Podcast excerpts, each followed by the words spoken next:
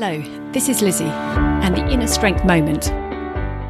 Doing one thing well. When we do one thing at a time, we have the ability to focus on it, try and work out how the best way to go about it, and really spend the time to think, create, do, and share. Many of us have lots of things on our to do list, and it feels great when we tick them off. Yet when we do lots of things at once, do we take the time to think things through, to create, to do, and share? I offer to you today think about doing one thing well today. What would that be? And how would you go about that? So you know at the end of the day you've done one thing really well.